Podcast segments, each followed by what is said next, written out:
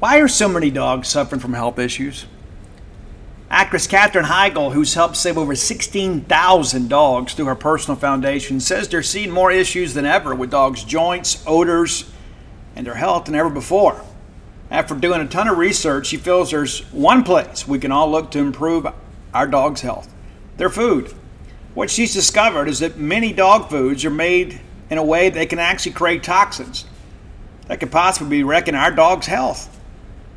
And that's true for many of the premium brands as well. Fortunately, she's found that just by adding a few special superfoods to her dog's food, she saw huge transformations in their health. She's made a 20 minute video explaining step by step how any of us can do the same thing to see incredible changes in their dog's health. I've got five dogs. I do. I love them. I spend most of my time with them. In fact, Mojo, my mama blue heeler, has helped me write six and a half books now. I want her to be as healthy and happy as possible. So if you feel like you do about your dogs the same way I do, let me encourage you to go to badlandsfood.com forward slash boneyard and watch Katherine's video right now. And again, that's badlandsfood.com forward slash boneyard. Be sure and check it out and make sure your pet is happier and healthier than ever. The future is a hefty responsibility and not one that we take lightly. But then taking things lightly has never been what Hefty is about. That's why we've created the Hefty Renew program that turns hard to recycle plastics into valuable resources like park benches and building materials. To participate, simply fill up an orange Hefty Renew bag with accepted items, tie it up, and drop it in with your regular recycling. That's it. It's that easy. It's time to rethink recycling with Renew. Particular valued resources may vary by geography. More info available at heftyrenew.com.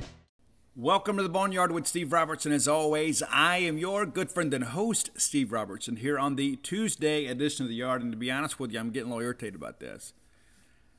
Do you guys know that I'm an addict, right? I mean, I'm in recovery, but I'm an addict. And so I'm a very routine oriented person. I don't like how I don't like change.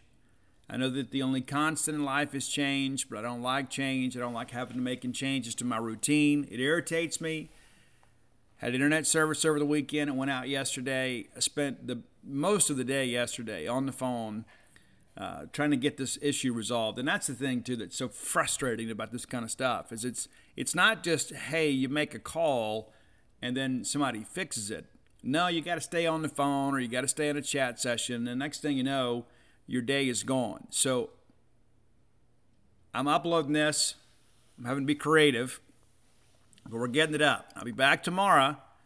Supposedly, they're going to have somebody here to fix it. And also, too, I'm, I'm going to be in Atlanta Thursday and uh, in Columbia, South Carolina on Friday. But I will record Thursday. I feel confident that the hotel, the hotel I'm staying at in Atlanta will have internet service. So we'll get you taken care of. I'll, I'll bring the mic. We'll record Thursday night. So you have your Friday show. But I'm going to be on the road and uh, getting some things taken care of. Some things I can't talk about just yet and uh, doing a recovery deal on uh, on Friday. And so I'm always very grateful when I have the opportunity to speak. Uh, I've had a lot of those uh, opportunities here as of late. And what's interesting too is uh, it seems like for the last month or so, I've kind of been inundated with people that uh, are having recovery related type issues. And I always enjoy being a resource when I can. A lot of people want me to sponsor them, and I just I just can't agree to do that. I just don't have the time to be available. I've uh, served, I guess, as a temporary sponsor for some people for a while, but uh, there are a lot of people out there that are hurting.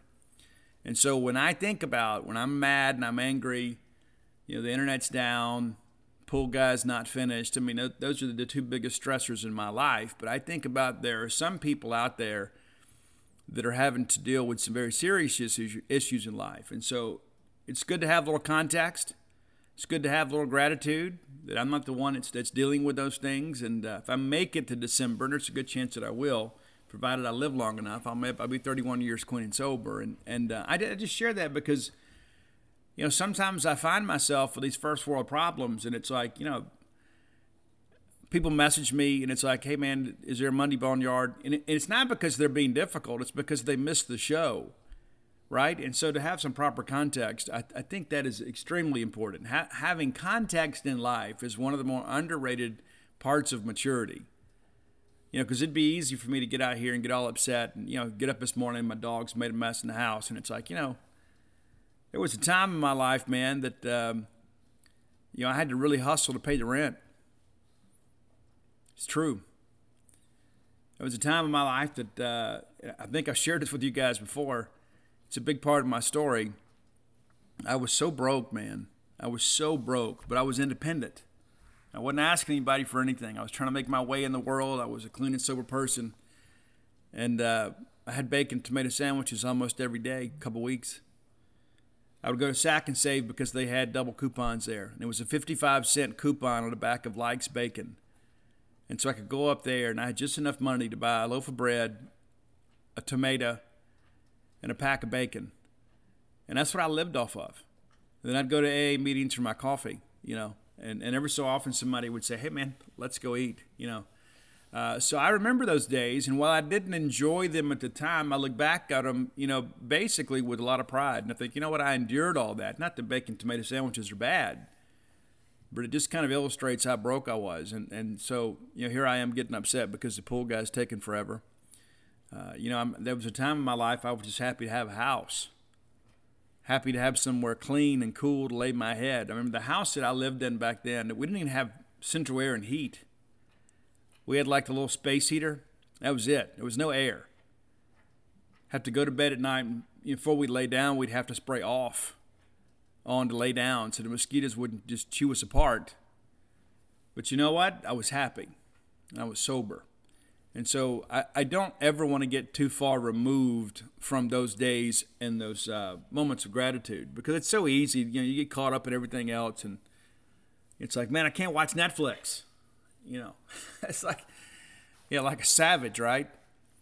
But then I think about how many other people out there have something going on. So I enjoy the um, the dialogue with people, and sadly, we don't win a lot.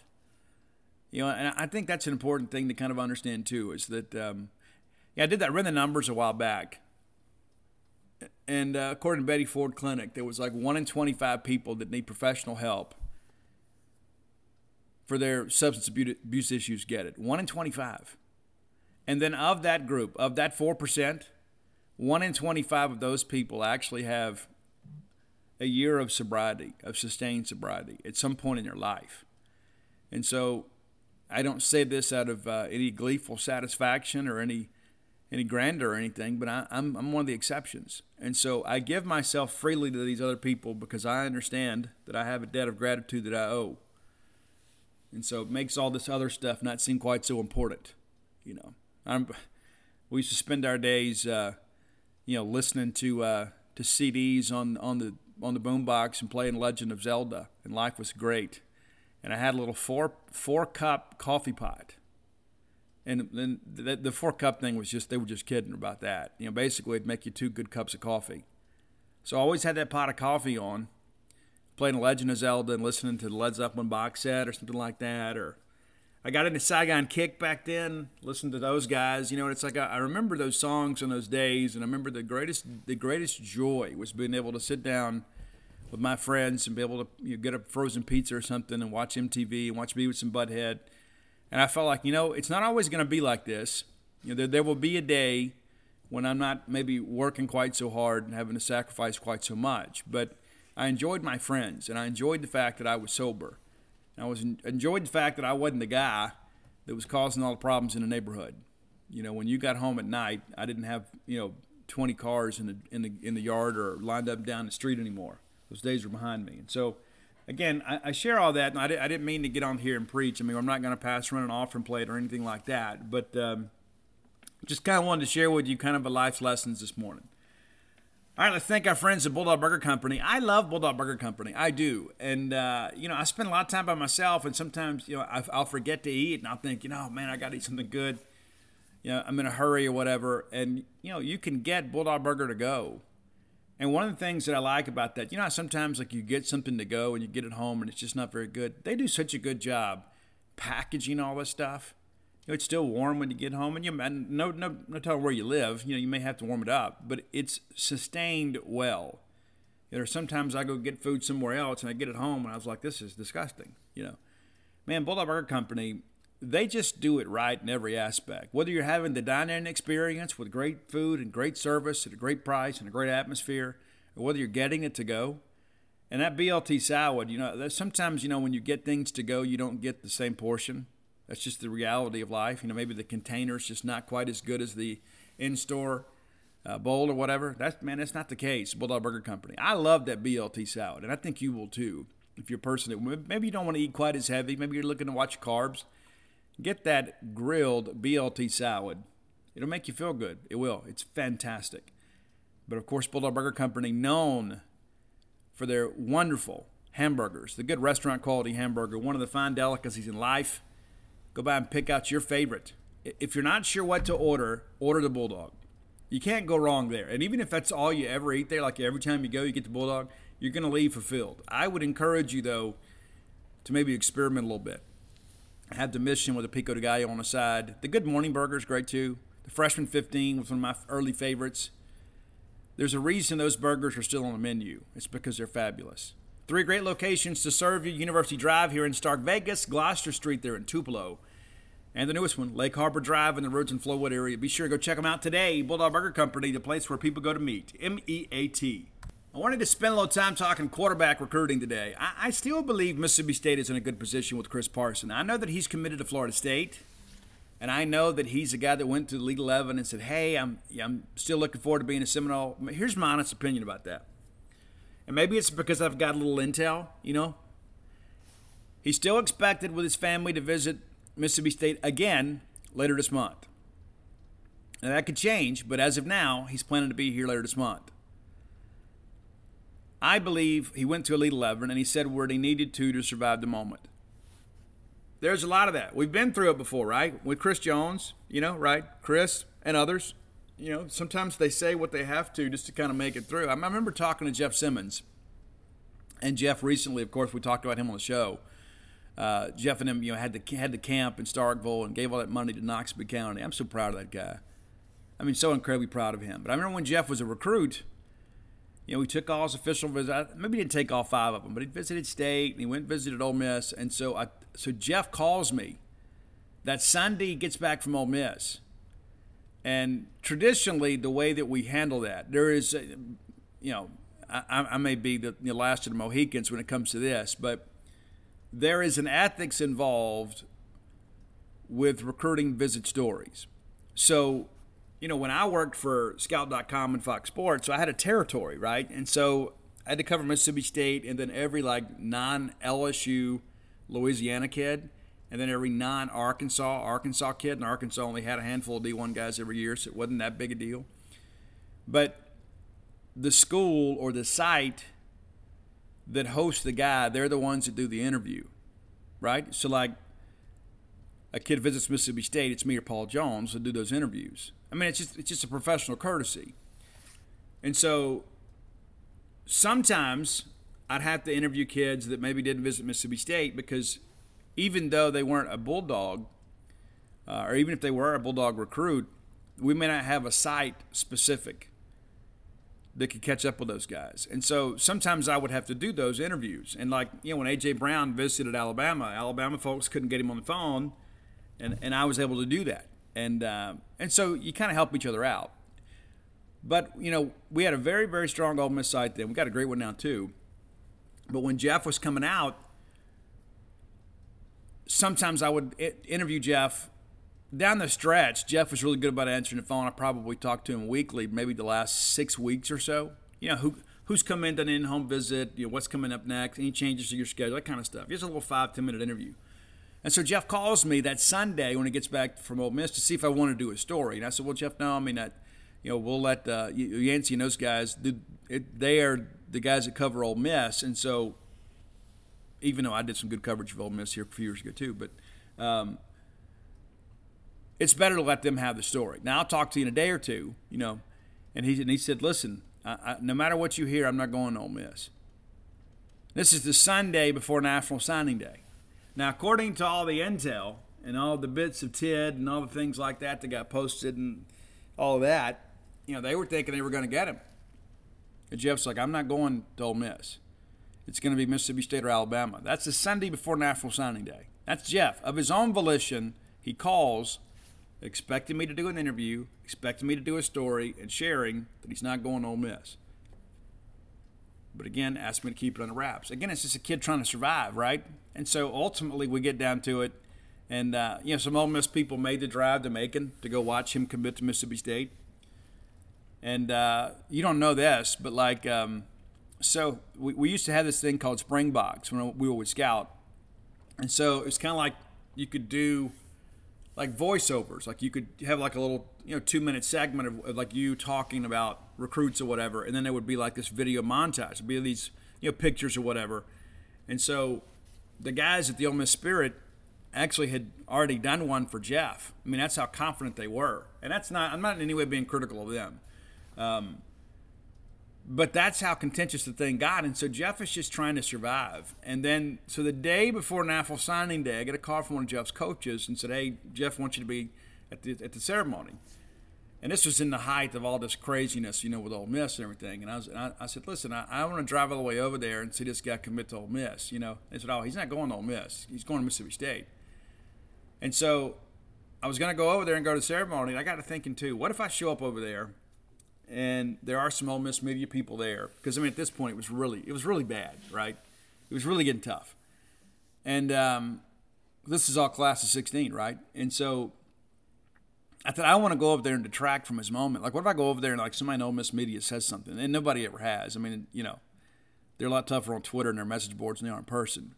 Uh, my point, though, is that I don't want to detract from Jeff Simmons' moment, and so so I didn't go. And then, of course, I was able to interview him a little bit later. But I think about that scenario when I think about Chris Parson, and that's a long way to get there. But I think this is a situation where Chris Parson is simply trying to survive the process. He committed to Florida State initially because he wanted to go to Florida State. It was his dream to go to Florida State. He bought the t shirt, he had the posters on the wall. Everything was about Florida State. And so things have changed. You know, Florida State now appears to be in a good position with Brock Glenn and that's the thing that I, I think about too. You know, Mississippi State was the first Power Five school to really kind of go all in on Brock Glenn. He came to camp last year at Mississippi State. You know what that tells me, even if we don't get that guy, it tells me we know what we're doing when it comes to evaluating quarterbacks, right? Because now all of a sudden he's got offers from Ohio State and everybody else and Auburn. There was all this discussion about him going to Auburn, and there was some apprehension about you know what's going to happen with the coaching staff. What if they bring in another coach and it's a different offensive scheme. It doesn't really lend itself to Brock Glenn's skill set, you know, so there's a lot with that. But I'm encouraged, even though we're not going to get Brock Glenn, that we knew what we were doing. Not that you would expect any less from Mike Leach, but we're on the right kids. And we've only had a handful of offers for the quarterbacks. We discussed that a while back. And um, let's take a quick look at that. Then I want to look back at some other quarterback recruiting stuff, kind of how things have gone uh, here in the last few years. It's uh, so officially we're listed with nine quarterback offers. Nine. I shared that with you. That's among the best in the uh, the fewest in the SEC. And so of that nine, you're including Jai Eugene Jr., who is actually going to be expected to be at Mississippi State later this month at Top Dog Camp to work out at safety. So basically, you've got eight, eight true quarterback offers. Of those eight, seven of eight are now committed. Brock Glenn is the, the lone undeclared. And so, and just kind of looking at these numbers here, Dante Moore committed to Oregon. That's a great program, right? Jackson Arnold committed to Oklahoma. Christopher Vizzina committed to Clemson. Eli Holstein to Alabama. J.J. Kohl, who was from Iowa, committed to Iowa State. Brandon Dorman commits to Arizona. And then, of course, Chris Parsons committed to Florida State. And so I, I say that, you know, we're not chasing the quote developmental quarterback under Mike Leach.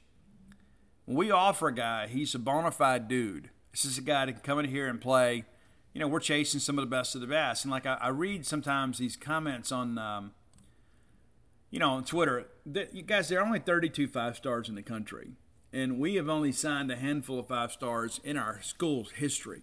And of course, the ranking system didn't go back. You know, Melvin Barkham would probably have been a five star, right? If, if we're looking at it you know, through the lens of, of hindsight. But in the history of the rankings process, you know, we've only had a handful. You know, I mean, it's crazy to think about that. I mean, you know, there aren't a lot in Mississippi historically, and we're not going to be able to go get a five star kid. Uh, you know, five star out out of the state of Mississippi. That's just it's just not going to happen. It's just that's just kind of the reality of life. I don't, and sometimes I don't think people fully appreciate that. Say, "Well, Steve, you got to go do it." It's not that simple. So, you know, looking at the numbers here, we've had seven five-star signees in the modern day history of the ranking process. Delwan Robinson, Chris Jones, Jerious Norwood, Darren Williams, Charles Cross, Jeffrey Simmons, Derek Pegues. Seven. And you're like, well, well, Steve, why aren't we chasing more four and five star guys? Well, we, we are. Doesn't mean we, we, we get them, but we are chasing them. It's not like the staff's like, you know what, hey, we're just a three star program, so let's just offer the three star kids because we know that we're going to get them. I think this is a situation where Mike Leach just doesn't subscribe to that, that ideology. Let's go chase the best ones and let's go get them. And I'm not ready to call it yet, but I feel pretty good about this Chris Parsons situation because of the fracture in the relationship there. And I think this, the staff's done a great job kind of staying on him. And listen, Chris is a different quarterback, right? He's a different guy, he's a difference maker. But did you ever dream of the day that maybe Mississippi State was making Florida State sweat out a quarterback commitment? Not just a, a recruit, but their kid. Florida State people, they're like, we're going to lose this guy to Mississippi State? If that doesn't say that we've graduated a little bit when it comes to quarterback recruiting, I don't know what does. And again, we're very stingy with the offers. We're not chasing a bunch of guys that Mike Leach hadn't signed off on. I think that's important to kind of look at. And let's look at what we've done you know, since Mike Leach has been here. Know, when it's come to these quarterback commitments. I mean, you know, you go back to I mean, the year one you know, we, we had the, all the situation in 2020 where you know, things were, there was so much upheaval with all that stuff. But I, I go back and I think about what did we do quarterback recruiting wise that year? Well, Will Rogers was already committed. That's a Joe Moorhead commitment. And then you go, go out and get KJ Costello. And KJ Costello was considered the number two transfer in the country. It's a four star, right? And so you look at that and you begin to think, okay, right out of the gate, you got Will Rogers, an in-state guy, and then while he is the plan is for him to develop, we're going to go get KJ Costello because we plan to win right now. That's pretty good recruiting. JT Daniels, of course, was the number one transfer that year. And, and he's been the number one transfer, I guess, a couple times now. But uh, the reality of it is, is right out of the gate, I think Mike Leach says, "Hey, we're going to change the narrative here." Yeah, Will Rogers may have been a guy that we would have taken most years. You know, maybe he didn't fit the Dan Mullen Mullen scheme, right? Because it, you know, there's so much quarterback run and all that stuff.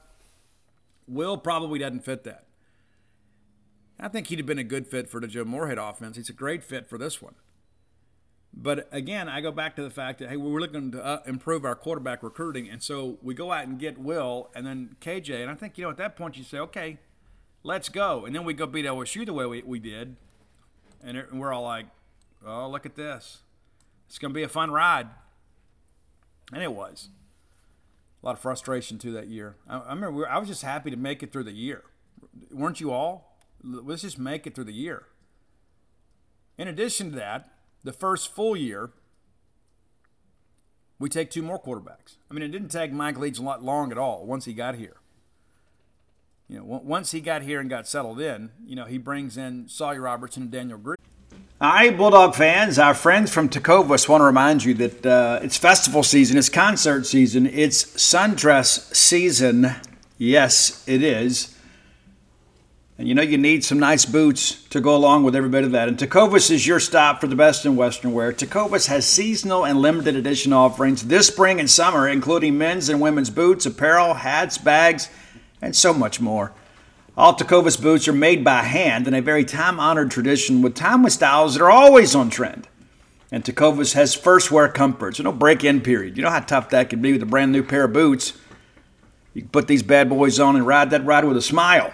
It's hard to find this level of comfort paired with this same level of style. So stop by your local Tecovas store, have a complimentary beverage or two, shop the new styles, the smell of fresh leather, and a friendly staff are always at your service.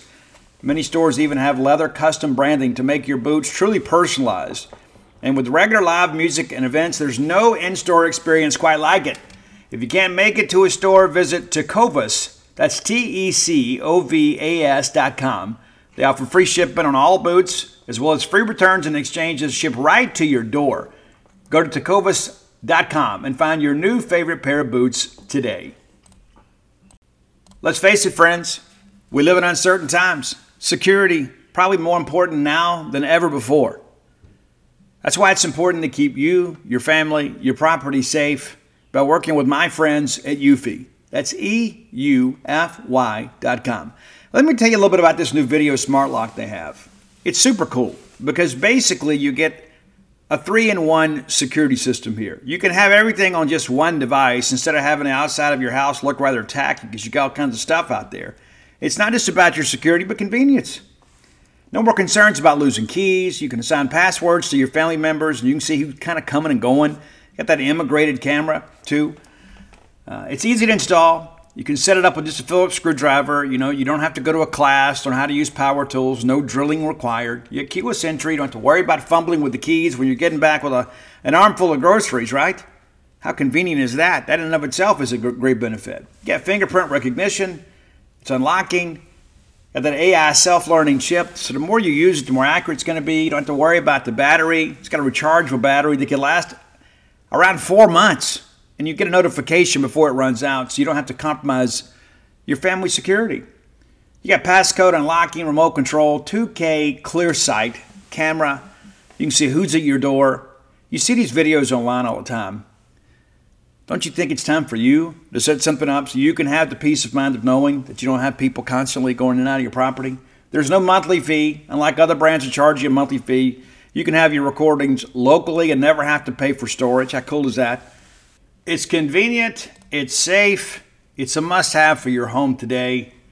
If you already have like a video doorbell, you know sometimes people want to come and steal your, your doorbell. You don't have to worry about with, that with this.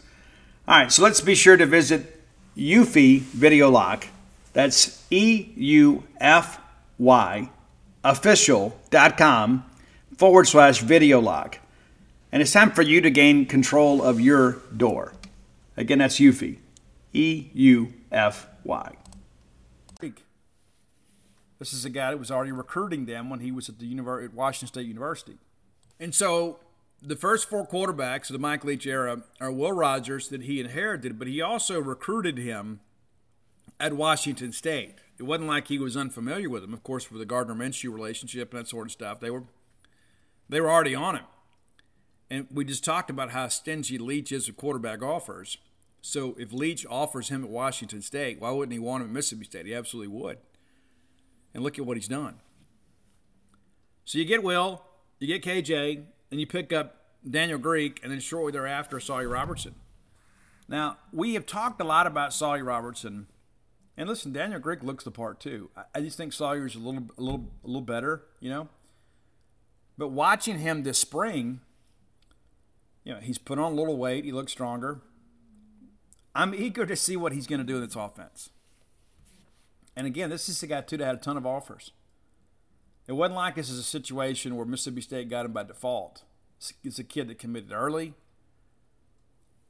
Kid who was excited about being here. He's still excited about being here. I expect to see him on the field some this year. But again, I think when you're going to take two quarterbacks, you know, especially if you're Mississippi State, you're going to have to get a developmental guy and then probably a blue chip, and we've done that. And that is in no way disrespectful to Daniel Greek. I mean, Daniel Greek's a guy that, that we got because Dave Nichol had a relationship with the dad, and a lot of the guys on the staff know him. And so, because if you take two, especially if you get two highly recruited guys, it's difficult to do, as we see with Chris Parson. I mean, you know, you, you don't. Most guys don't want to be part of a two quarterback class. Ultimately, somebody's going to transfer. Somebody's going to be unhappy, and people say, "Well, they got to be. They shouldn't be scared of competition." There's only one quarterback. It's not like you're a receiver or a safety where you can find a way to get on the field. So, and you only get a short time in life to play ball, as, as you guys are well aware. But you're going to usually take developmental guy, and they're all developmental in some respects, and then the highly heralded guy. So we've done that. So we successfully, basically, in the first few months of the Leach era, had basically transformed this quarterback room. And of course, things didn't work out with KJ. And I don't think that's an indictment on Mike Leach. Who knew the kid couldn't read defenses? You know, it's one thing to do it in the classroom. It's another thing to do it on the field. Try to do too much. Couldn't play with himself. Couldn't stay healthy. You know, you remember after KJ Costello carved up LSU, and even in that game, we had a bunch of turnovers. We should have beaten LSU by 30 or 40 points. You had a couple fumbles. You had a couple bad picks. Know, the one that Eli Ricks really kind of sticks in my craw. The guy had not played well at all. And it's like he had been victimized over and over and over again. And then we let a ball stay inside a little bit, and they throw it. He picks it off, and he acts like he gets up like he's won the Heisman. You know, like, that kind of stuff irritates me. I mean, dude, lay down. All right, and so we get we get through that year, and then the next thing you know, it's okay. We go into Texas, and we get you know these these guys that uh, are familiar with Leach and are familiar with the scheme. So you know, kind of what's next here. You know, well, we go out and get Braedyn Locke. You can say, you know what, Steve, I've heard the name. I don't know a lot about him. Well, he's one of the most prolific passers in the history of the state of Texas high school football. Do they play a better brand of high school football in the country than they do in Texas? I mean, really ask yourself that. He's a little bit undersized, but you in this offense, maybe you know you don't need that prototypical, you know, six four, six five type guy. You can kind of get away being six one or so, six foot. But you go get Braedyn Locke, and it's like you begin to think about the fact that how we're kind of stacking this room up. Will Rogers, a guy that uh, has proven to be one of the most prolific passers in the country last year. We need we need to replicate that and get better this year. And then you've got a four star behind him in Sawyer Robertson, and then Daniel Greek. And Daniel Greek, and maybe Daniel ends up being a G5 guy somewhere. Doesn't mean he was a bad take. I mean, if you see that guy in person, you're impressed. I mean, the guy's athletic. He is. But it's a pretty talented room around him, too. You know, so I won't be surprised at some point if he decides to leave. And, and that's not to say that I'm giving up on the guy. I think the guy's a competitor.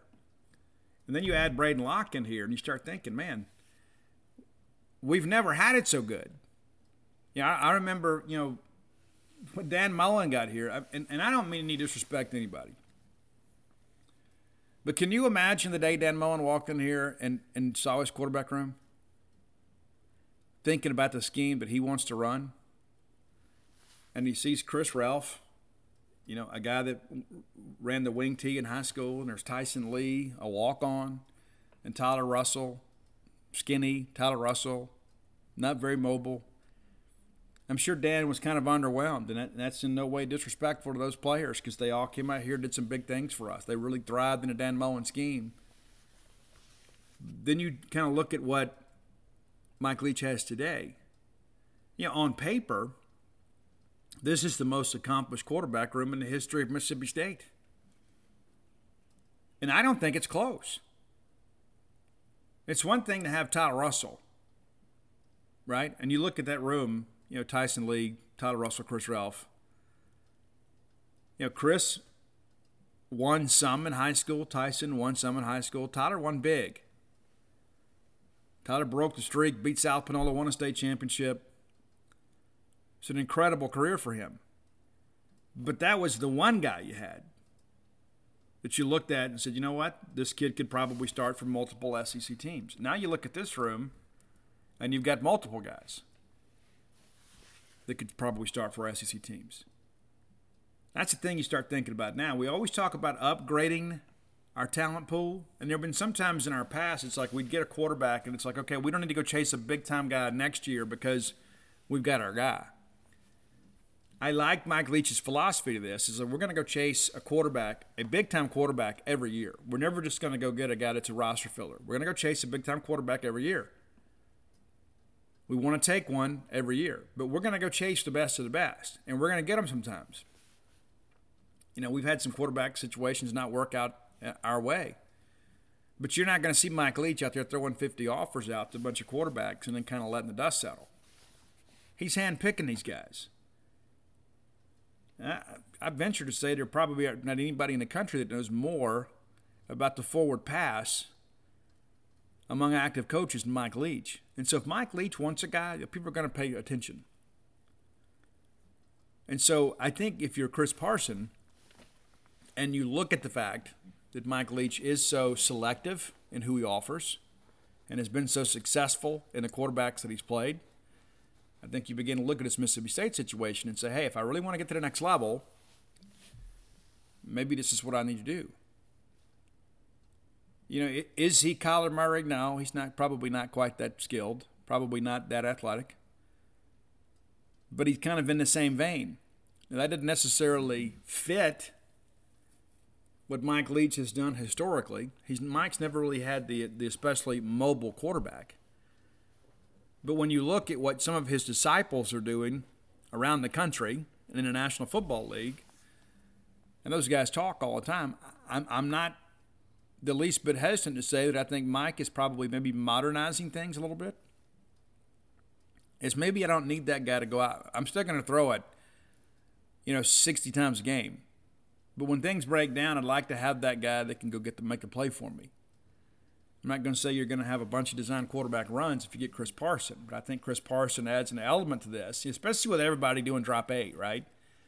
You drop eight with him, he lets you get down the field, he can just tuck and go pick up the first down. Just move the chains. Kind of methodically, just kind of stick it on down your down the field.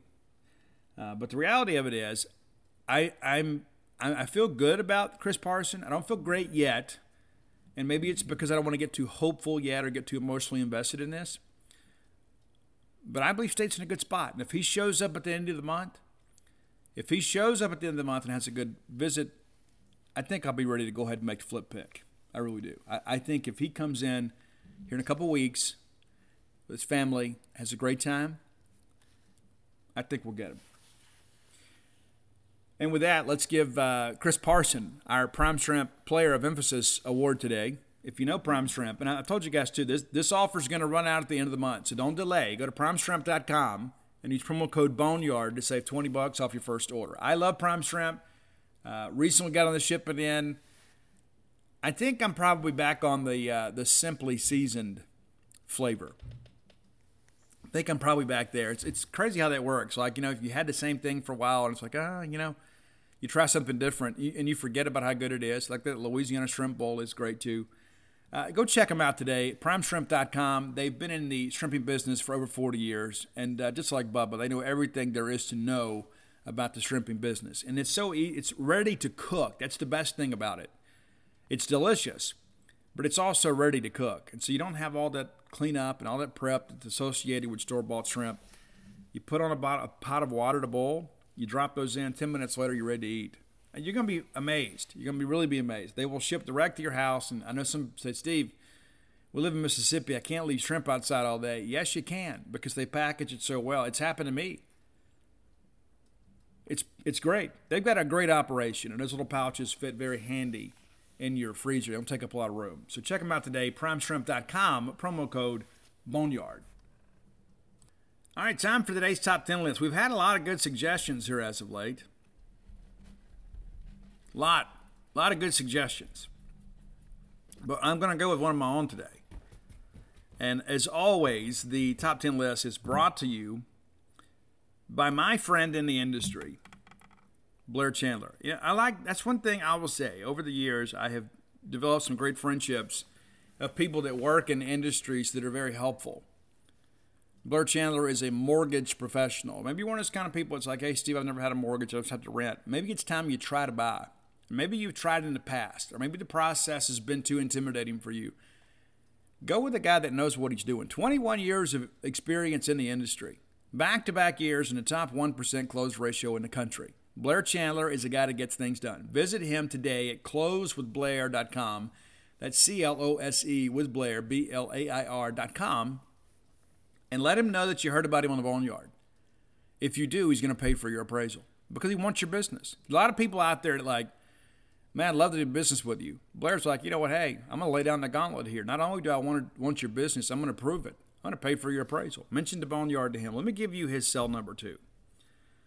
You don't have to deal with having to go through some phone tree or something like that, like the, what I've had to go through. You know, with your people are always transferring you. You can hit Blair directly up. 601 500 2344. That's his personal cell. Call or text 601 500 2344. Whether you're looking to refinance, consolidate some debt, get some cash out, get your equity working for you, or perhaps buy a home for the first time, Blair's a guy that can get it done for you. I, I, can personally guarantee you that. Blair, if, if it can be done, Blair Chandler will get it done. Again, that's closeatblair.com. All right, I have still been so excited about Stranger Things. I'm going to go back and watch the, the season finale again. If you haven't watched Stranger Things, and I've had some of you guys have reached out to me, my buddy Jason Dice, uh, love that guy to death, man. He, he, and Dawn, the whole family are great. Uh, they picked me up on the side of the road one time when I broke down a Meridian. Great people. Jason hit me up and said, We just watched the first couple episodes of Stranger Things. We're hooked. Had never even given it an opportunity. And Winona Ryder is in there too. And I love Winona Ryder. I've met Winona Ryder. How about that? I think I've shared that with you guys before. That's a story for another day. But um, that, I was intrigued by that. Number one, I thought the premise of the show was pretty interesting, but I, I went on a Ryder fan, and I was glad to see her kind of back. And uh, it was just interesting to me. And the first season is um, is maybe unlike seasons two and three because it has to set this real dark narrative. It does. So st- to stick with it, it kind of lightens up a little bit at points, and they get more character development with some of the kids. But I love Stranger Things, and uh, we have talked about Eddie on the show, talked about him on social media, that sort of stuff. But uh, a lot of people are still like are kind of getting up to speed now, and you're like, "Holy smokes, man!" And I don't know if you guys know this. This is a pretty cool thing here. I'm going to read some numbers to you. Just kind of the power of Netflix, man. This is crazy. So this is from a loudwire.com article yesterday because Master of Puppets has had this renaissance and this you know revival because it was featured in the show. Metallica has never had a number one song. It's amazing to think about. They've never had a number one song. Now maybe on the rock charts, but you know what I'm talking about. They've never had a, a true number one. Listen to these numbers. Metallica's Master of Puppets, which was released in 1983 think that's right, uh, has continued to experience an explosion in popularity over the last week. With a whopping 17.5 million Spotify downloads since the Stranger Things season 4 finale was released on July 1st. So in 11 days, 17 and a half downloads on Spotify alone, not even thinking about the downloads on Apple Music, which more people use, which is it's phenomenal to think about this. Master of Puppets initially entered Spotify's top 50 global chart within a few days of the episode airing. According to Ask Gamblers, I don't know who that is, the track had 426,623,861 Spotify downloads last week. Are you kidding me? Nearly half a million, excuse me, half a billion downloads in a week. It is ridiculous, man. And as of yesterday, they're up to 444 million downloads. Has an 80% popularity score. The song has a 5,000% search surge on Google the day after the finale came out. So, since a lot of people are getting into Metallica for the first time, many of you young bucks that uh, you know, I don't know what you've been listening to. You know, all, all this cute stuff. You know, might as well listen to, uh, what is it, Justin Bieber, whatever. Maybe that's your jam. Talented kid. It's a different deal. But for those of you that are just getting into Metallica, I'm going to give you a crash course today on the top 10 of the top 10 Metallica albums and the best song from each. Now, I'm going to mention some like when we get to And Justice for All, And Justice for All, Harvester of Sorrow and Blackened are two songs that uh, a lot of us headbangers really like that didn't make the radio. I don't know if they play Blackened anymore. I think they still have Harvester of Sorrow in the uh, in the set. So I'm going to walk you through it because I know many of you are like, "Man, Master Puppets is great." There's a lot more to it. Metallica is one of the greatest rock bands in the history of the world. We talk about the big four right? Metallica, Megadeth, Anthrax, Slayer. Metallica has like dwarfed the rest of them when it comes to album sales. All right, so here we go. Now, I know that I am in the majority when I say this. The number 10 album is Saint Anger. The mix was off, and the, the Lars is a great drummer. Okay, even though a lot of the stuff that, that, that they do in the studio they can't replicate live, and that's really the case for everybody. But Saint Anger, the mix was awful. And I don't know what was going on with the snare when, when they put all that stuff together. It just wasn't very good. I don't think the songs are great. I think there are a couple of shiny moments on the album.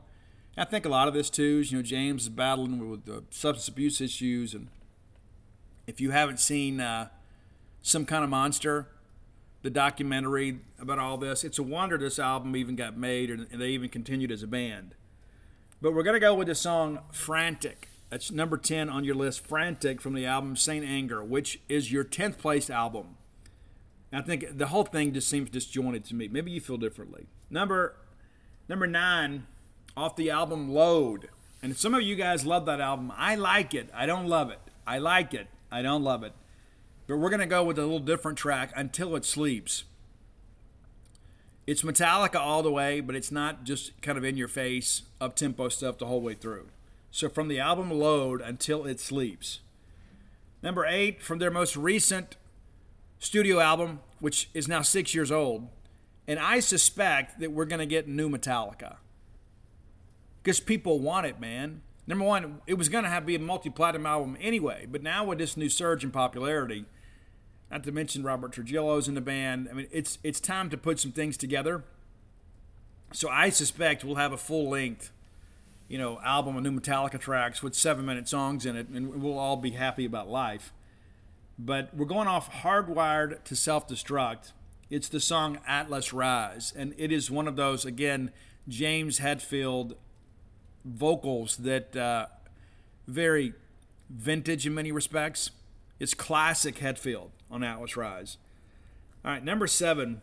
This is a song that everybody knows. They played at sporting events. It's off the album Reload, which actually didn't sell as well as Load did. I think it is the superior album. I think Load is better. Reload is better than Load. And we're going with Fuel. Give me fuel, give me fire, give me that which I desire. What great lyrics, man. It's true. Now, this is one, too. It's going to have an air of familiarity to it, too. Somebody's like until It Sleeps and Atlas Rise. Maybe if you're a casual fan of Metallica or a new fan, maybe you don't know it. You've heard Fuel. You absolutely have. All right, number six, an album that was really kind of a return to form for them. And I really liked it. I know some of the critics kind of panned this album. I thought it was great because they got back to the longer songs. I, I thought they stopped experimenting. I think they got back to who they really were. And it's Death Magnetic. It is a great album. Now, all Nightmare Long is phenomenal. I love it, but I didn't go with that one. I went with The Day That Never Comes. I love the breakdown. I think Kirk Hammett is amazing on this album. And, and this song, I think, is a real high point, too. Kirk, I, I don't know that Kirk gets enough credit. And he's such a humble guy. It's like when you, you know, when you see the interviews, like James and Lars are kind of the voices of Metallica. And I think Kirk is exactly perfectly positioned to deal with all that. I think he's happy to not be that guy up front. But that guy is a phenomenal guitarist. Phenomenal. In the words of Ben Howland. All right, now we're going to get into, and this is where it could get a little bit dicey. It could. And I'm okay with that. Because even if you disagree with me, usually I would say you're wrong. I don't know that you could go wrong ranking the top five Metallica albums. Because they're, they're, they're not just classic Metallica albums, these are some of the most innovative and incredible albums of our lifetime. This is a band that really changed the course of music. And so if you feel differently than I do, I'm, I'm going to give you a pass today. Because I know people are very passionate about Metallica. They've got one of the most loyal fan bases in the world. I mean, like you, you guys think the Dave Matthews Band and the uh, Widespread Panic people are phenomenal? You don't know nothing. Go to a Metallica show. They don't even have to have an album out. They don't even have to advertise a show. They could just tweet out, "Hey, we're going to be here, and there's going to be twenty thousand people there." It's it's like they're kind of like our Iron Maiden. It's it's crazy. So here we go into the top five, and I was wrong earlier. It was this album that came out in '83 is Kill 'Em All. Master Puppets came out in '86. They pumped them out pretty quick. You know, Megaforce Records was pretty good about getting records out there. You didn't have all this bureaucracy when it came with thrash. But uh, number five is Kill 'Em All. Now I remember I was kind of late to the bandwagon when it came to Metallica. I had a friend back home named Jason Dawsey. Uh, he and his, he and his brother Doug were, were in Metallica, and I went to Jason's house one of those weekend get together, spend the night, whatever. And we sat around because he was a metal guy too. His parents wouldn't let him grow his hair long, but he had Cliff 'em all. And I had heard of Metallica. I'd heard a couple songs. They didn't get a lot of radio airplay back then. And so I saw Cliff 'em all, and uh, I was like, there's just something different about this band. Yes, they're harder. Yes, they're faster, but there is a substance to them that I didn't know really existed. And so I went out shortly thereafter and I bought my own copy of Kill 'Em All. Now, one of my favorite tracks on that album is No Remorse, and that one doesn't get a lot of play either. I love that song, and uh, I remember watching them perform that on Cliff 'Em All, and I thought this is this is maybe what I've been missing. You know, I enjoyed the the West Hollywood stuff, but uh, these guys here there's a little something different. There's an aggression with them that really resonated with me. But we're going to go with the classic Seek and Destroy. And when uh, I had a band years ago in Hattiesburg with Eric Carter and uh, Billy Davis and some other guys, and this is one of the first songs that we worked up. And I can still sing this too. One of these days, I may just grab the mic at Bulldog Bash. That's one of my dreams too. Just since we're talking about this, one of my dreams is to introduce the band's a Bulldog Bash. Maybe be the MC, come out there, hey, you know, welcome to Starkville. You know, I'd love to be able to do that. So if you're on that committee, get at me. I, I, you don't have to pay me or anything. I'll just come do it for free. I just want to come be a part of all that, enjoy the energy of Bulldog Bash. I'd love to do that. And you never know. Maybe we put together a little uh, jam session at the end. You know, I'll sing Seek and Destroy. How about that? All right. Uh, number four you guys know this song. If you've ever attended a Mississippi State football game in the last three years, since Rhett Hobart redesigned our entrance, thanks, Rhett. Thanks, Rhett. For Whom the Bell Tolls off Ride the Lightning, that's your number four song today. Ride the Lightning is a phenomenal album. And, and you look when you go, and, and some of it's got to do with record companies and people making an investment because when Kill 'Em All came out, uh, they weren't quite sure what Metallica was going to be. You could tell after that there was some money put into the production value of Ride Lightning. And I think, you know, For Whom the Bell Tolls was probably one of my favorite Metallica songs because, you know, they'd already been out a couple years before I really got involved. And, and, you know, Jason was my sponsor for Metallica. And this is a guy too, like he listened. He wasn't just he was a Slayer guy. And he listened to Hallows Eve and Stacy Anderson from Hallows Eve. Like Jason joined their fan club, and and he and Stacy Anderson would write letters back and forth. Because we did that back then. We're from the 1900s when you actually had to like mail things. So Jason was really in. So he was like the expert in Marion County about thrash metal and about the darker side of things. And he took a lot of criticism for it. I mean, as a kid, man, it's like, oh, why is he listening to this devil worshiping stuff? You know, and, and it wasn't devil worshiping stuff. And I guess maybe some of it was, but yeah, but the reality of it is, is that um, know, I, th- I, think young people, especially when you're in, when you're trying to figure out the world, and all of a sudden you find a theme song or you find somebody that can provide a soundtrack to your life, there's a comfort level with that. And there are people out there that want to be critical of that. I, I just think it's terrible. And I don't care who you listen to. I mean, honestly, I'm not a music snob. Find what works for you. But I've thought about that. Like Jason now is like this tenured professor and everything. He's an incredibly intelligent guy. He's written some incredible papers. He's been published uh, nationally. Recently got back from Europe. Like he goes over there and does all this you know, stuff that I would never think of. I mean, he's just he's fascinated by history, and uh, and he's been to probably hundred Metallica shows. So you see that guy, and you think you know him, but you don't. But we got into this. So I think for whom the bell tolls may have been like one of my early favorites, and I, credit Jason for that too. I mean, he used to always tell me because there's a segment, there's a part in there, and I, I still disagree with Jason where where he says, "For whom the bells toll." And he's like, no, Steve, it's one bell, two tolls. I've always, every time I hear that, I think of Jason saying that. One bell, two tolls. For whom the bell tolls. Number four. Number three. Now, this is where I'm going to probably get in trouble here. I'm probably going to get in trouble here. And I'm okay. Because I know there are a lot of people that are kind of casual fans of Metallica that kind of got into the band when the videos first started. Because there was a long time that Metallica was like, we're never going to do any videos. We're not going to do any of this stuff. They, did, they did do videos. And they did a bunch of them for the Black Album, which gave them incredible exposure on MTV.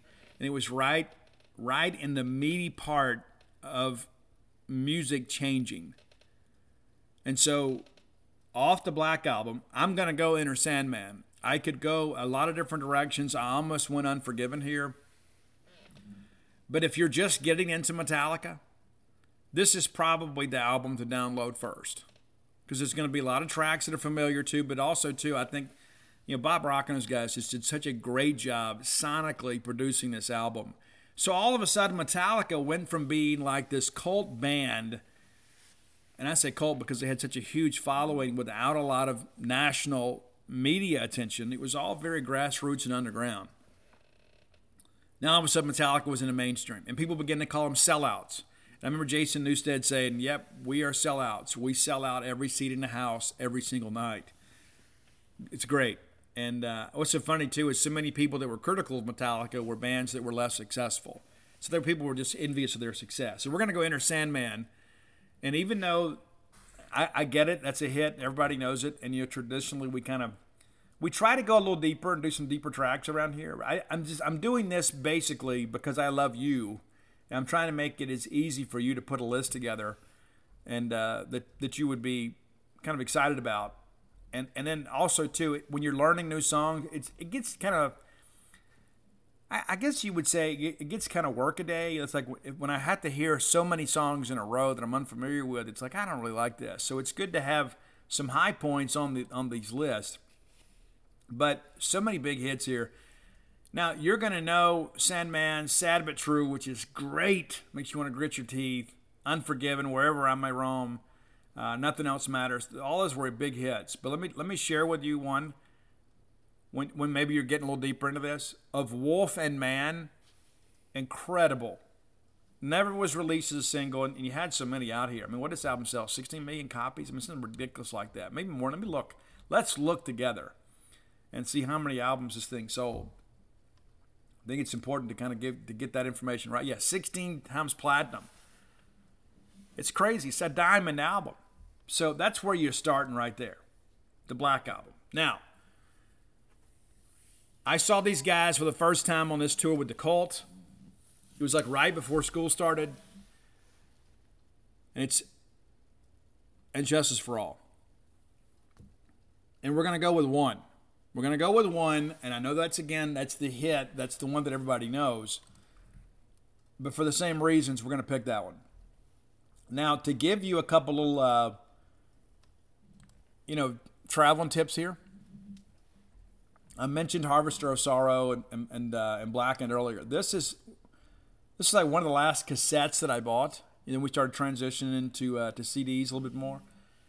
But there is not a bad song on this album.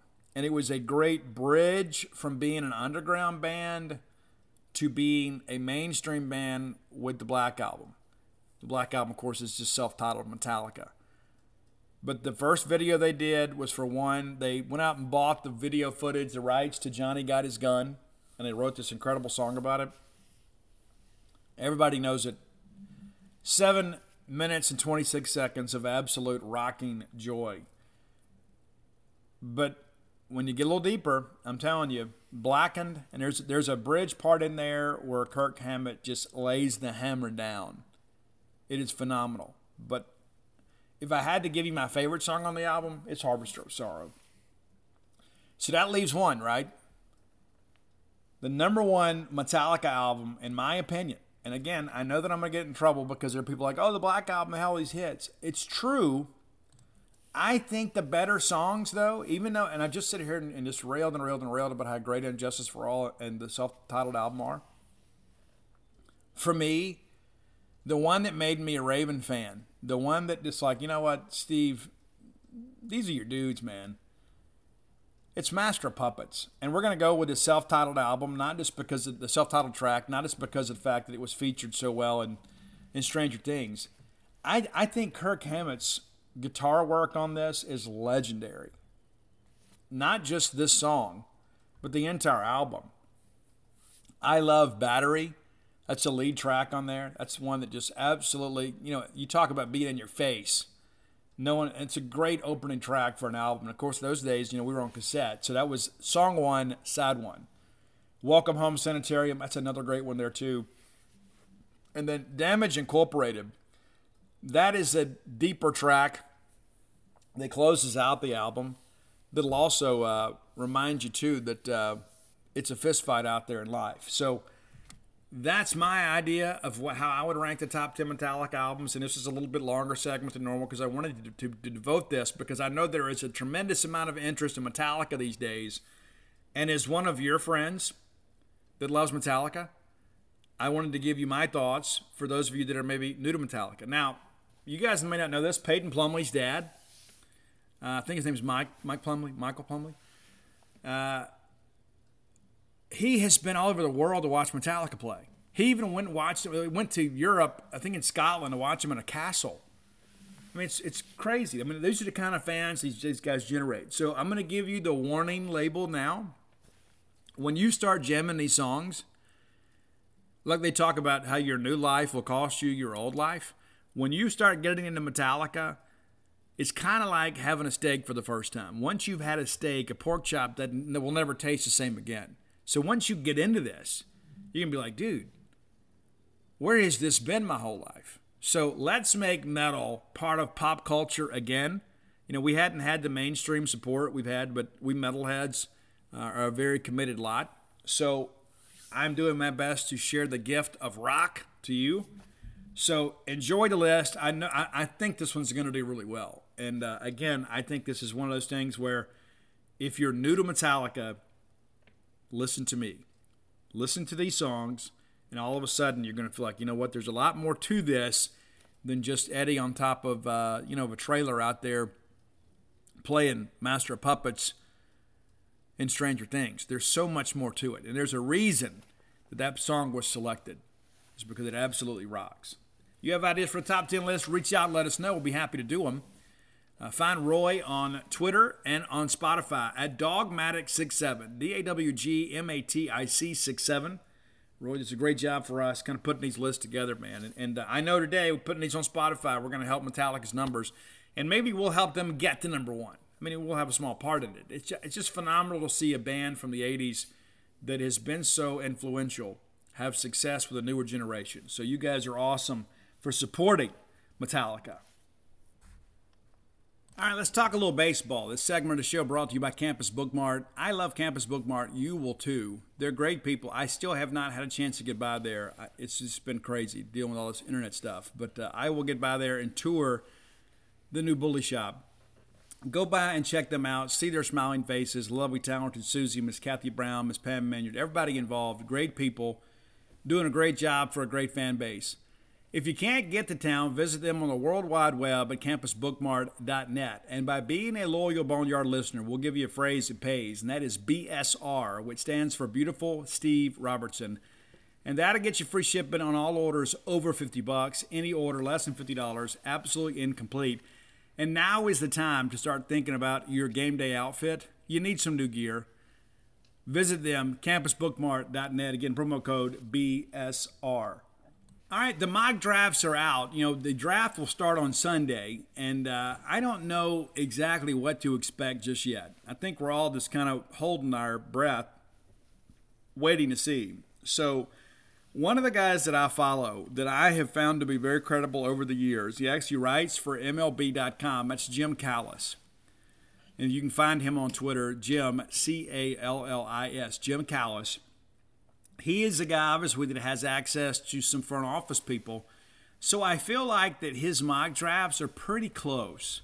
He's not 100%. All this, you know, people, there's some, some mystery with all this. But I think Jim is a guy that does a good job gathering information, compiling that for our, you know, our review there. And so I'm going to go over some things, and I wrote about some of this yesterday. Um, so the first Bulldog name of interest, of course, is Jett Williams. Uh, Jim has him on his 250 as the 21st player in the draft. He actually has him going 16th to the Guardians. I'm still not used to that. The Cleveland Guardians or Gargantuans or whatever they are these days. Uh, he has Jett going there. And I think we can all rest in the fact that Jett Williams will never play a game at Mississippi State. It's not going to happen. That guy's going to sign, probably going to be a big leaguer someday. And again, expected to go in the first round. And, and Mississippi State's been on him a long time. And again, we're on the right kids. He is the only one right now of the signees that we feel certain will sign a pro contract. Outside of that, it's rather interesting.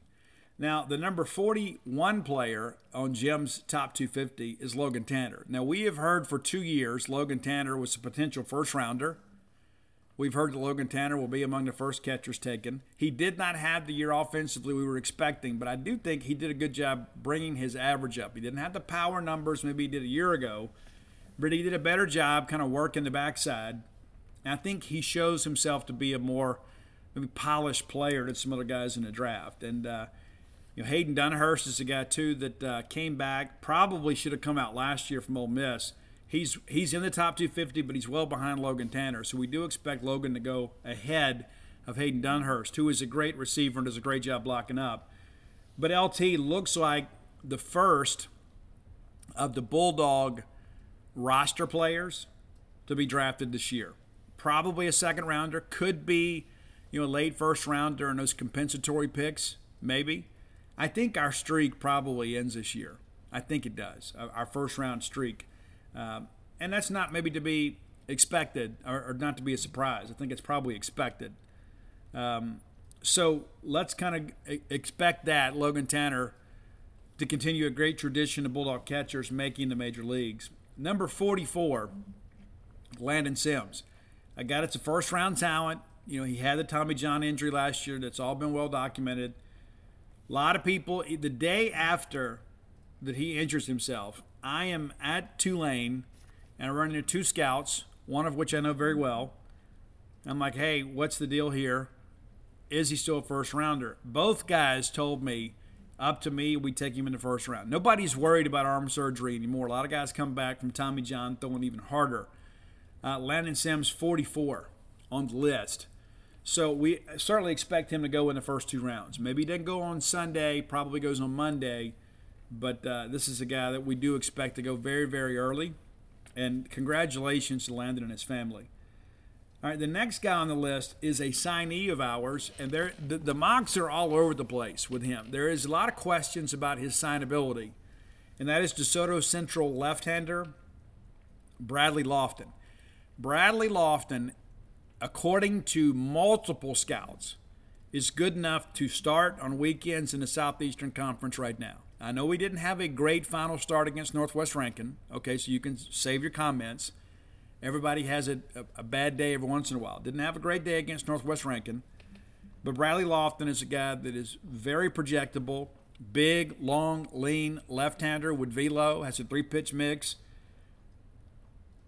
Gonna be drafted or should be drafted, but might not go as early as some of the projections because there's some discussion that he's going to want well over a million dollars to sign.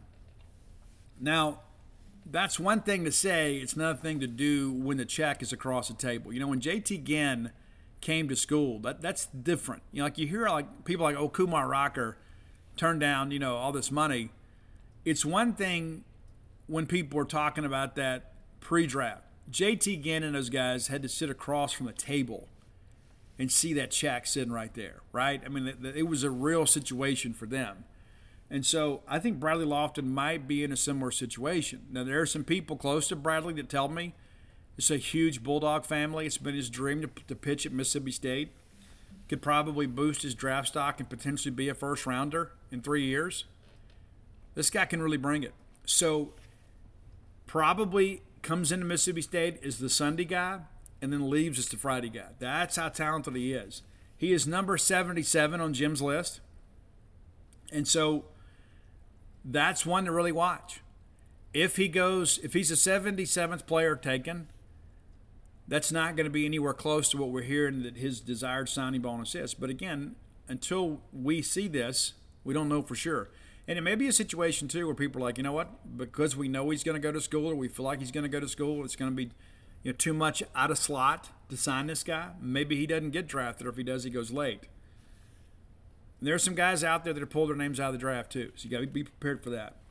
Uh, Colby Holcomb, we've talked about him on the show. I interviewed him recently on Gene's page, and uh, Colby, a you talk about a big league body, you know, a guy that's big, long, physical, very imposing figure on the mound. He's like 6'6, 225, 230 pounds, really brings the heat. He is the 134th player on Jim's list. Now, based on what I've heard from people close to him, he's planning to come to school. Now, he's in school now, but he's planning to not sign a pro contract. And I'm told that he would need life changing money. And I don't know if you get that at 134. Maybe you do, maybe you don't. It certainly puts him in the top 10 rounds. And it's a little different than it was. You know, 2019 was the last year of the 40 round draft. And back in those days, you wanted your guys to get drafted late because it kind of validated their talent. You think, hey, this guy can really play. Nowadays, you don't want guys to get drafted because guys that usually get drafted sign. With a 20 round draft, they basically cut the number of picks in half. Guys are more likely to sign. So if Holcomb is drafted, we're going to have to sweat that thing out. I, I don't think that he's going to sign just for a couple hundred thousand dollars, though. That's a guy that could potentially come back, play a year, and go right back into the draft portal. I think he, and that's the transfer portal, but you know the, the talent pool, the, the draft pool uh, for 2023. So if we can get a year out of him, we've really done well. Now the next guy on the list is a current player. Now Jim has Brad Cumbest at 173 on his top 250. Now you talk to some people out there in pro baseball, and the opinions are kind of mixed on him. I had one scout tell me that Brad is a thousand at bats behind the rest of the class. A thousand at bats. Because he missed fall baseball every year. He missed playing in a cape every year because he was committed to football. And so the one year that he really commits himself to baseball, he has a career year. They believe that his best baseball is still to come. And so this is a guy that's very projectable. He's a good athlete. He's got wheels, hit for power. He's a guy too that can work the backside when necessary, but uh, he really projects as a big league ball player. I won't be the least bit surprised if we look up one day and Brad Cumbest is playing in the show. And he is a guy that would, certainly will sign. He will get drafted and sign. And listen, he told me last year, I mean, probably a year ago to the day, I saw Brad at Starkville Cafe. He had he was getting ready to go have the surgery on the shoulder, and he goes, "Hey, I'll give you some scoop right here. I'm meeting with Leach on Monday. I'm not going to play football. I'm going to go ahead and have the, surgery on my shoulder, and then I'll get drafted next year. That was a plan, and it looks like it's, things are going to go right according to plan. And I love Brad Cumbest. I know you guys do too. There haven't been many players over the years that have been more Mississippi State than Brad Cumbest, and so I'm really happy for him. Uh, this is a guy I remember. I went and watched him in high school. He was a junior football player. I went to go watch a different offense. I went to watch an offensive lineman. Kevin Fant was offensive coordinator at East Central then and uh, went to go watch a lineman at State. Was uh, not not quite sure about. He ended up going to Louisiana Tech. State didn't offer in the end. And fans like our best player is Cumbest. He said, "Hey, watch this," and they basically throw the fade to Mule, and the play was like called something split three mule something you know silliness, and they just throw it up there. They triple cover Brad, and he brings it down you know, he's just a phenomenal athlete. So really happy for him. And, and yeah, he won't be back. I mean, you might as well go ahead and get ready for that. He won't get back. And uh, again, I don't know that Brad owes us anything else. I mean, Brad was part of an national championship team. All right, the next player of Mississippi State interest in the top 250 is Dakota Jordan.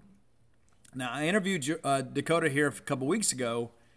Didn't have any pre draft workouts set up, and then he ends up going to the MLB Combine. Had a pretty good showing out there. So he's a guy that'll have some interest.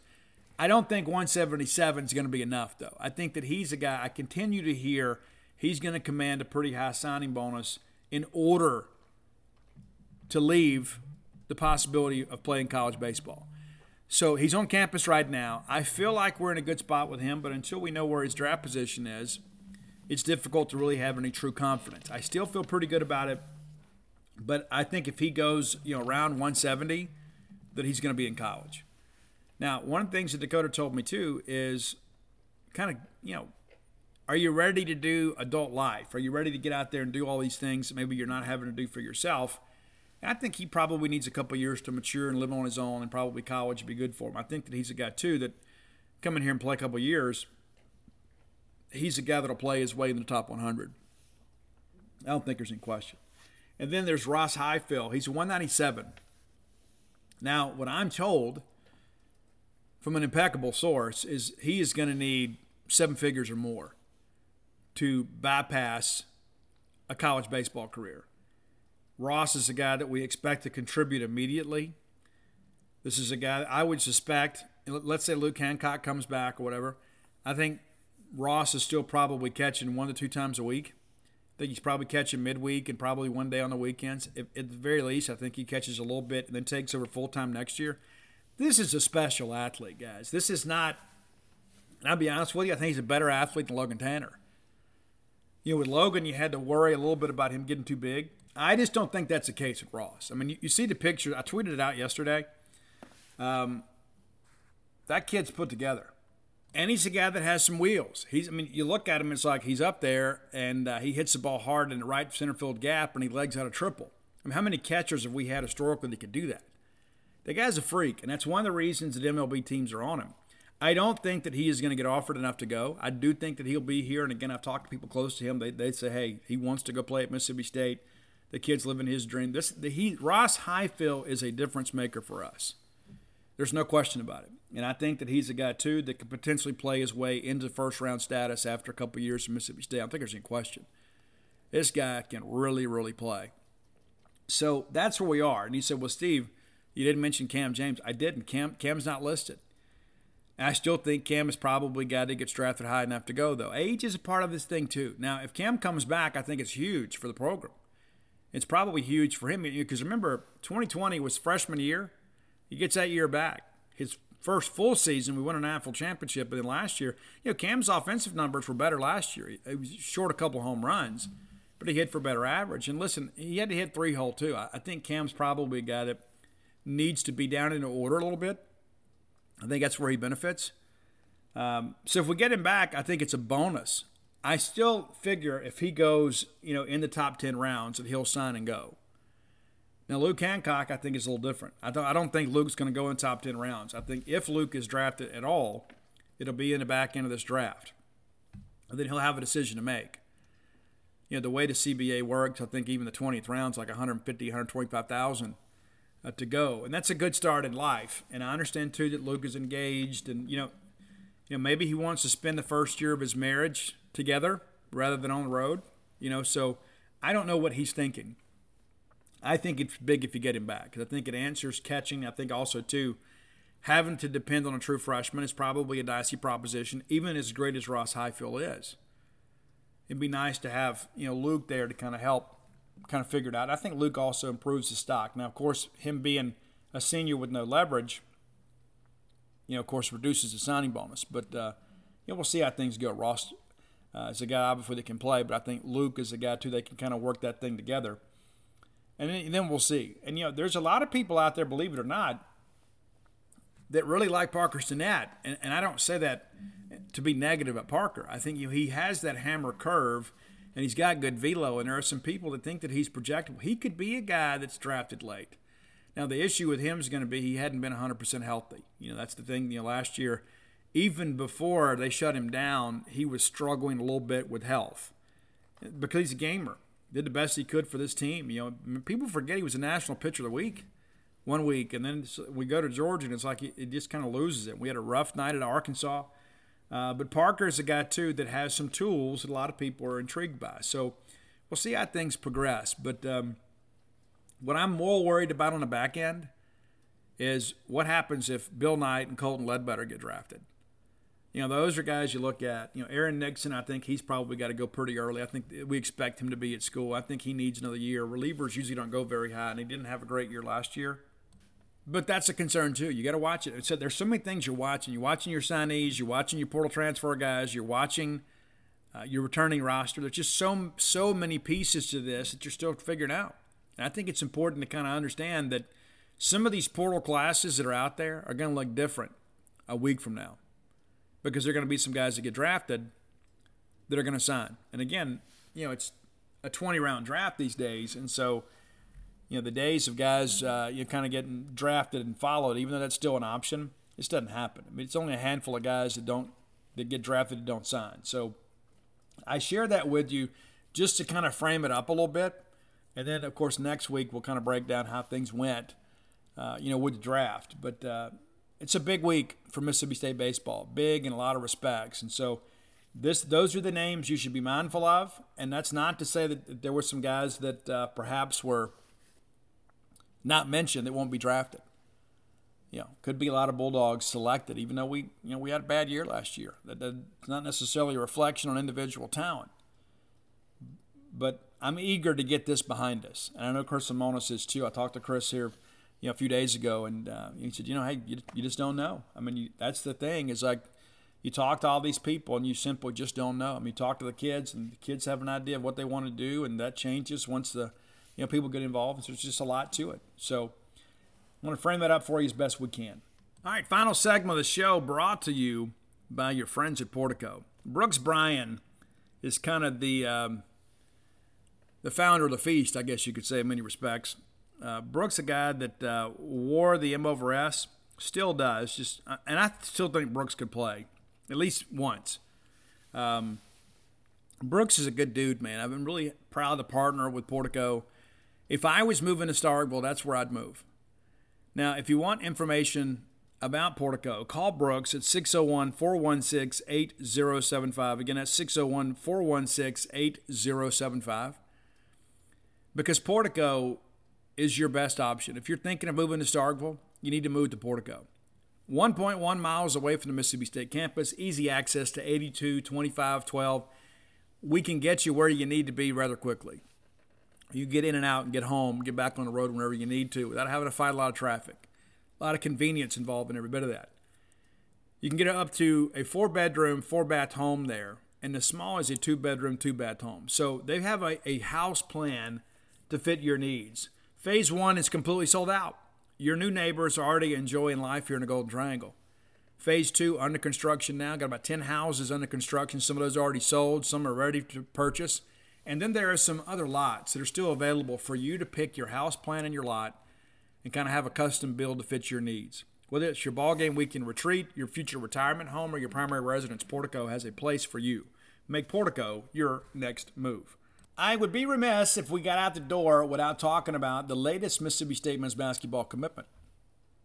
I'm sure that I'm going to mispronounce this, but I believe this is Gai Chol uh, he is from Green Forest McCalep Christian Academy over in Decatur, Georgia. He is a seven foot, 235 pound center. Now, I have seen some videos of him. I don't cover basketball recruiting. You know, Paul Jones handles that for us. Does a great job for us. Um, but the videos that you guys have, have shared and I've seen, you know, a lot of big seven footers are a little bit stiff. You know what I'm saying? I mean, we've had some of those guys. You know, guys that can't handle the ball in the post and can't put the ball on the floor. Not that we want them doing a whole lot. But this kid has some dexterity. This is a very, very, very athletic player. I think he, we had well over a dozen offers here. And in the end, State beats out Auburn head to head. I mean, they bring Auburn brings them in for some visits, and let's just kind of run down some of the offers here, just because I think it's important. Uh, of course, State gets him. He had offers from Auburn, Georgia, Georgia Tech, Ole Miss, uh, Texas Tech, Vanderbilt, and several, several others. But in the end, it looked like it boiled down to uh, to State and to Auburn. And if Bruce Pearl wants a kid, there's a good chance I'm going to want him too, right? So, an interesting piece originally offered by Ben Howland and his staff. George Brooks, a primary recruiter. George gets it done.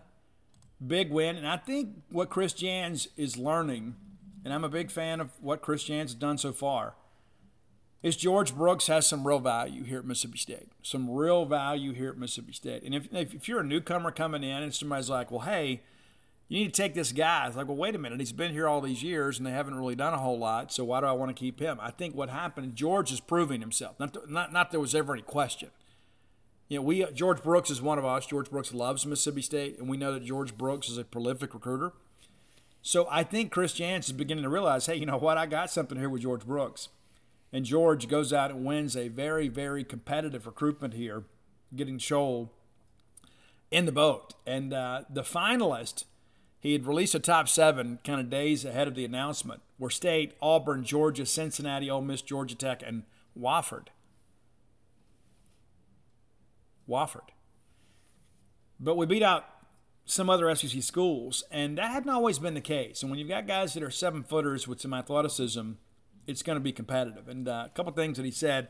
It's always been great with Mississippi State. I've been talking to them from the start and that's why they're in my top group. I talk with all their coaches, mainly with Coach George Brooks. I've known him for a long time.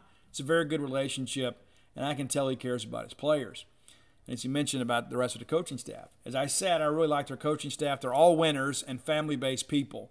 They said they have a big need at center in the class, too. My conversation with Coach Jans have been good, and we've spoken multiple times. He's a wonderful man and a wonderful coach.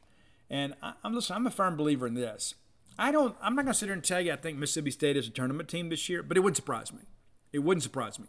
I believe that we are going to play a very exciting brand of basketball. I believe we're going to be a lot more fun to watch. I think people are going to see a lot more effort on the offensive and the defensive end. I'm not going to sit here and take Ben Howland's inventory. That era is now behind us. It's not about where we were, it's about where we're going, right? But when you watch, you know, Chris Jans's team last year play in the tournament, sometimes it was like they were playing a different game. The level of effort those guys put forth on the defensive end was remarkable. And then you see these offensive sets, how they were able to get multiple guys open looks. That's exciting for me. And I think it's time for us to make the hump roar again. I, I really do. And I'm excited about, you know, the renovations and things like that and kind of what's happening with Humphrey Coliseum. And while the fan amenities are going to be a big part of things, as you guys are going to want to come out and say, let's let's see the new part of this. That's going to be great.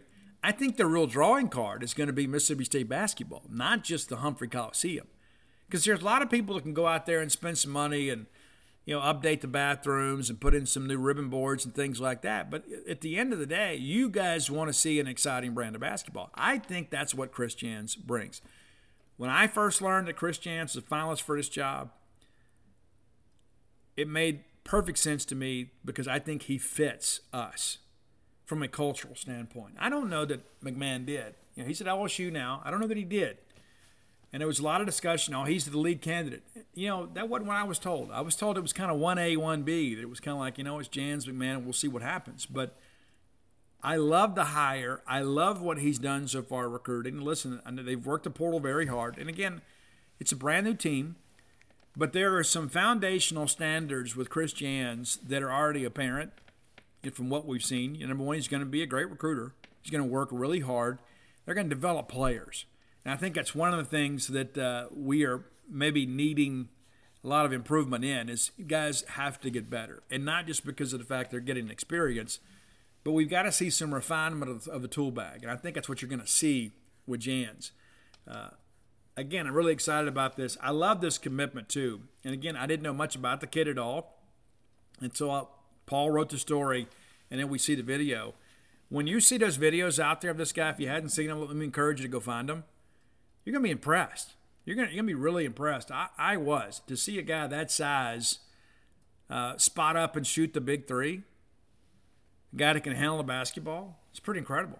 So, again, make your plans now. I know in many respects, many of our fans have kind of tuned out on men's hoops. I think it's time to tune back in and make your plans to attend some games uh, this winter. Not, not just because of the fact we want to welcome Chris Jans and staff to Starkville and show them that we're supporting them, but because I think you're going to get a lot more value for your entertainment dollar than maybe you have the last few years.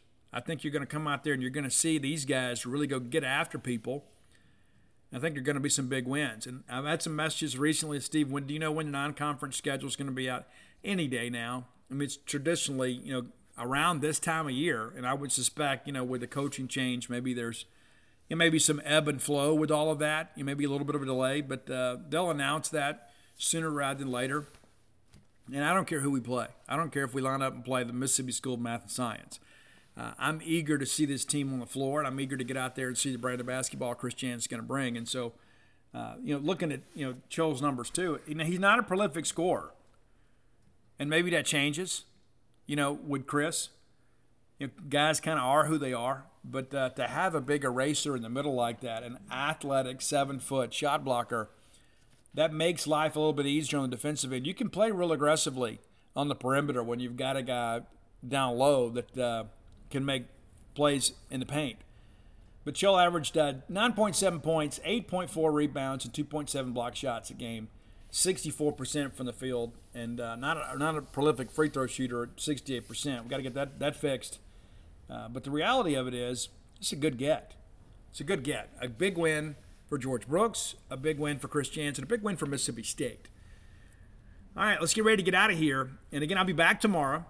And uh, matter of fact, I'm going to go have a lunch. I'm not going to tell you who with. I'm going to have a lunch today, and I'm going to get some information for the show tomorrow. And then I'm going to get some ink therapy this afternoon, and I need it because of how stressful the last couple weeks have been. But it's really kind of my birthday gift to myself. I'm, I'm uh, having birthday nine days ago, and so we're going to go do that. You need to buy a gift for yourself. Go to dogpilethebook.com, and we're selling a lot of Stark Villains and Alpha Dogs, and so that inventory is nearly depleted so don't wait.